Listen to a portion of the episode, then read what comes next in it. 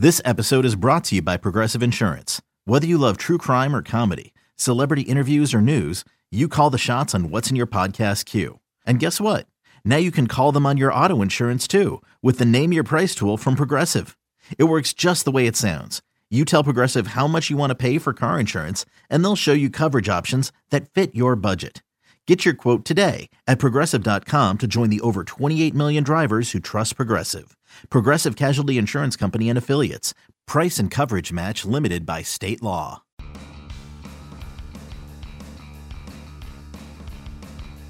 You're listening to MLB.com Extras, brought to you by MLB.tv. It's baseball everywhere.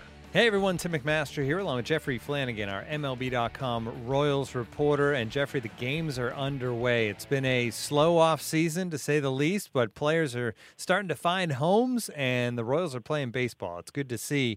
Um, and there's been some good performances early on. We'll get into that. We'll get into uh, Michael Saunders, who's joined the Royals as well. But I want to start with um, Adalberto Mondesi, formerly Raul Mondesi Jr., um, he's off to a good start, and it's nothing new for him. He got off to a great start a year ago as well, but so far in a couple of games, three for four. He's got a homer. I think people still forget that he's only 22 years old at this point, but right. um, still, I, I, guess a long shot to make the to make the roster as far as opening day goes. But it seems like all the things he worked on in the offseason are so far paying off. Yeah. He- you know, he is only 22, and and uh, I think the Royals fans, Royals coaches, Royals front office remember the unbelievable spring he had last year when he came in as a long shot too, and uh, just really surprisingly grabbed a roster spot and, and was the opening day second baseman. And of course, we all remember how that worked out. He was hitting like 103 when they finally sent him out in April. So uh, they're tempering their judgment of him a little bit this year. They're obviously happy that he's off to a great start, but uh, they've seen this before. Uh, not going to say that they're they're not going to get fooled again because hey, if he hits 500 down here with 10 home runs, it's going to be pretty hard to keep him off the roster. But uh, he does look really good again. It, it just the game when he's on, it looks so easy to him. It just comes so natural uh, from both sides of the plate in the field. He's a terrific base runner. He's really fast. Uh, but I think, you know, I remember during Fan Fest, Dayton Moore telling me several times that what they really want from him, he's had a lot of back issues, a lot of other issues, that it just play 140 at AAA, pull a full season in, see if you can handle that, and then let's move on to next spring, and and maybe you can open the you know the roster on, at, at the shortstop position. But um, he might change some minds again. I mean, like you mentioned, he's off to a terrific start, and uh, certainly a fun player to watch. And I think still very much a, a, part of this team's plans for the future. It's just not happened as quickly as they had originally kind of thought when he came up for that World Series stint um, yeah. a couple of years ago. Yeah, they, they they admit now that you know they've kind of they kind of rushed him a little bit, but they wanted to get him some exposure there, and uh, he certainly he's a huge part of their future right now, and uh, there's just his skill set uh, is unmatched in the organization, so um, he, he's going to be in the opening day lineup very soon. Whether it's this year or not, we don't know.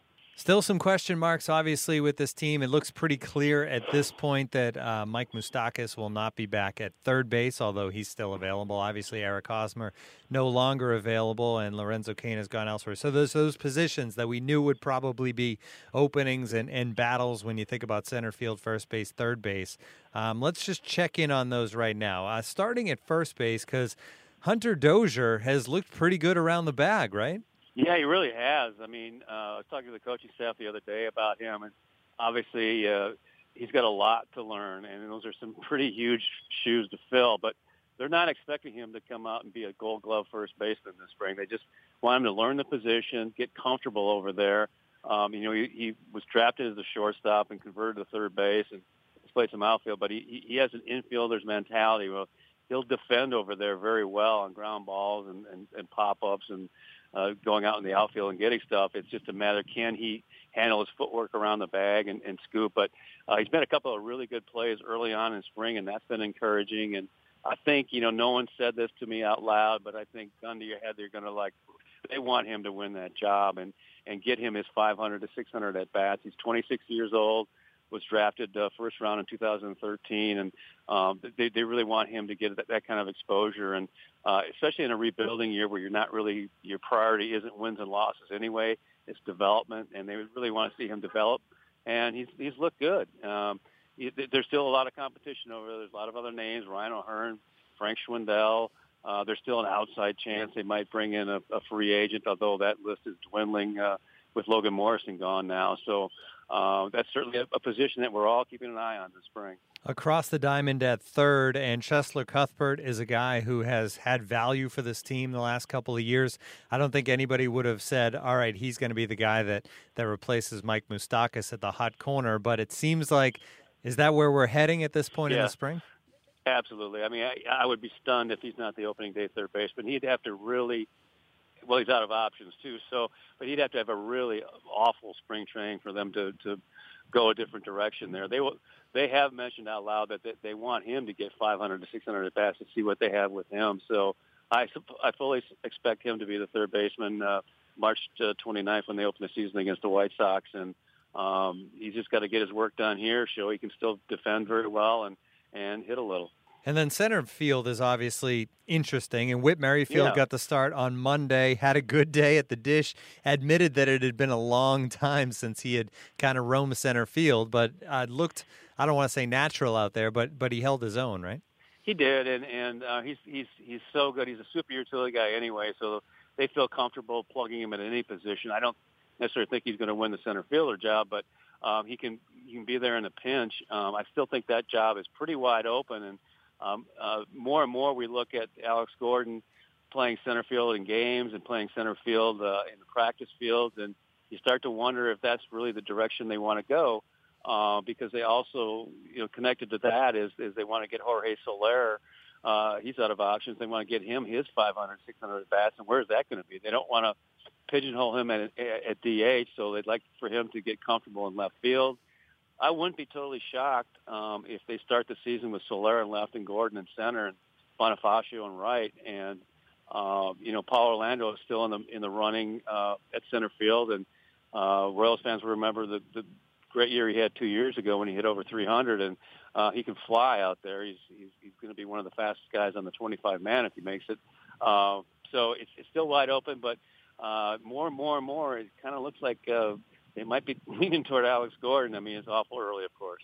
Michael Saunders is now a Royal, and uh, he made it to Kansas City via a stop off in Pittsburgh. Kind of an interesting thing here, uh, Jeffrey. I guess he signed a deal with the Pirates, but there was kind of a handshake agreement that, hey, I'll yeah. join the Pirates as long as you don't bring anybody else in. Then they traded for Corey Dickerson, and they held true, right? And they just kind of let him go on his way.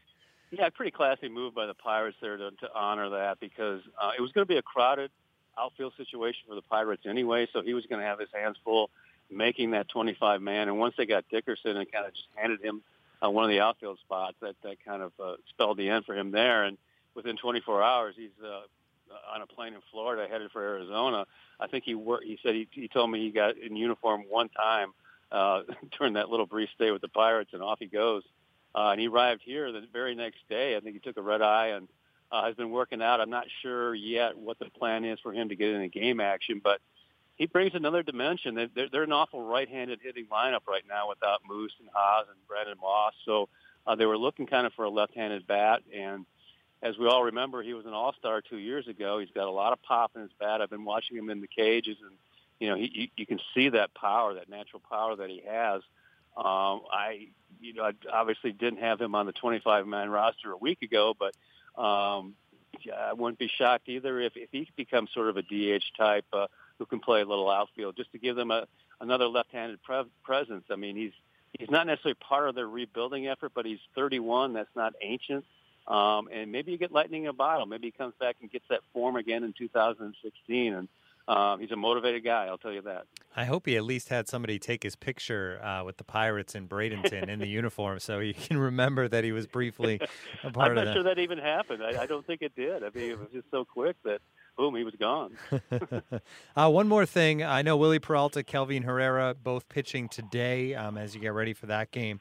Uh, how about the starters, the main guys, Duffy, Kennedy, Hammel? Uh, when are we going to see those guys on the mound? Well, we know Duffy for Friday for sure, which would be kind of interesting because we'll be in Peoria to play the Padres, and it'll be interesting to see if uh, our old friend Eric Hosmer is in the lineup. Uh, they haven't they haven't faced each other uh, in a long time. Even down here, they they never really faced each other. And Duffy was telling me the story that he remembers when he was 18, I think Hos was 19, that uh, they faced each other down here uh, in a live BP, and Hos hit one about 550 feet, he said. So he wants to get a little revenge. Uh, uh, he's hoping that Hos is in the lineup Friday, but that's that's the only for sure starter that we know is going on a certain date yet. I suspect that the rest of the guys will fall into place Saturday, Sunday, Monday. All right, and we will check in on those first outings from those guys next time we get together here on the podcast, Jeffrey. This has been MLB.com Extras, our Royals edition for Jeffrey Flanagan. I'm Tim McMaster. Tune in again next time.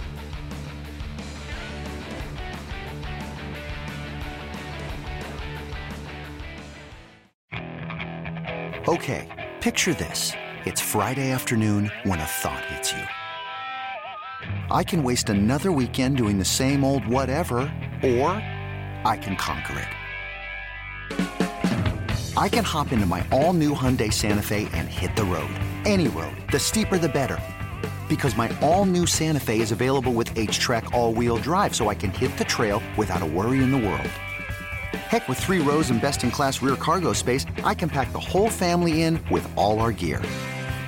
We've got available dual wireless charging for our phones, so we'll never lose touch with civilization, and we won't lose touch with the primordial power of Mother Earth. So, which is it? Waste the weekend or do something a little more epic? And conquer it in the all new Hyundai Santa Fe. Visit HyundaiUSA.com or call 562 314 4603 for more details. Hyundai, there's joy in every journey.